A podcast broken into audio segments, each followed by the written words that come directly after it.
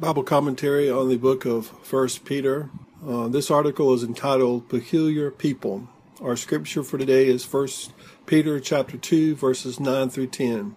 But ye are a chosen generation, a royal priesthood, a holy nation, a peculiar people, that ye should show forth the praises of him who hath called you out of darkness into his marvelous light, which in time past were not a people, but are now the people of God, which had not obtained mercy, but now have obtained mercy. Here again, we see that Peter is bringing in Old Testament scriptures. Um, the scripture that he is referring to is Hosea chapter 1, verse 10, which reads, Yet the number of the children of Israel shall be as the sand of the sea, which cannot be measured nor numbered. And it shall come to pass that in the place where it was said unto them, Ye are not my people, there it shall be said unto them, Ye are the sons of the living God. Also, we see that the Apostle Paul quotes the same passage in his letter to the Romans, Romans chapter 9, verses 25 through 26. As he saith also in Osee, I will call them my people which were not my people, and her beloved which was not beloved. Yet, and it shall come to pass that in the place where it was said unto them, Ye are not my people, there shall they be called the children of the living God. From these passages, I see the prophecy in Hosea points to the mystery of the church in which God joins the Jew and the Gentile into one body. When Jesus died on the cross and rose from the dead, he created something new which did not exist before. He created the church, which consists of Jews and Gentiles together. Ephesians chapter 2 verses 11 through 14.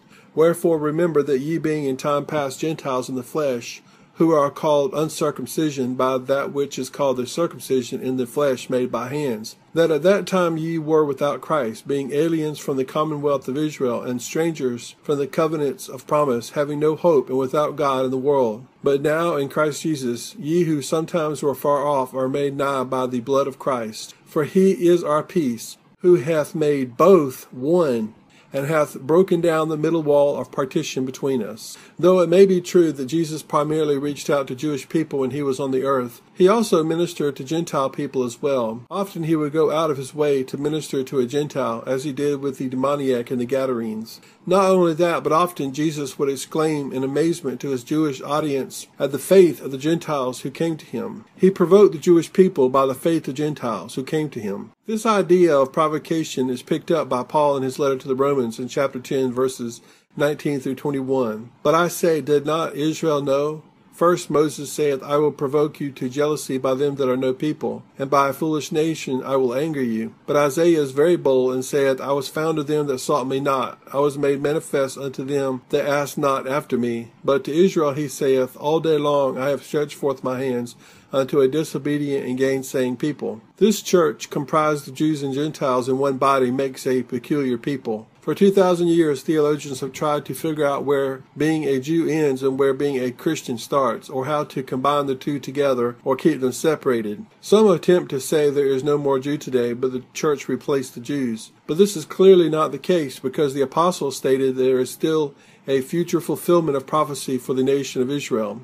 The Lord helped me to understand this through a vision I had on August the 4th and August the 8th, 2014.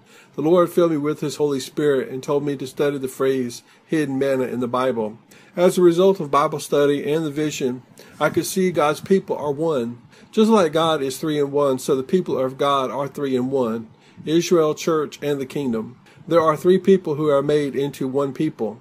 We have seen Israel and the church, and very soon we will see the kingdom during the millennial reign of Christ on earth. We are a peculiar people chosen and set apart by God Himself. The Lord calls each one of us by name, and we hear His voice. We are expected to obey the voice of the Lord when He speaks to us. We are expected to fulfill God's gift and calling upon our lives. Each one of us has a purpose and a responsibility to help build the spiritual temple.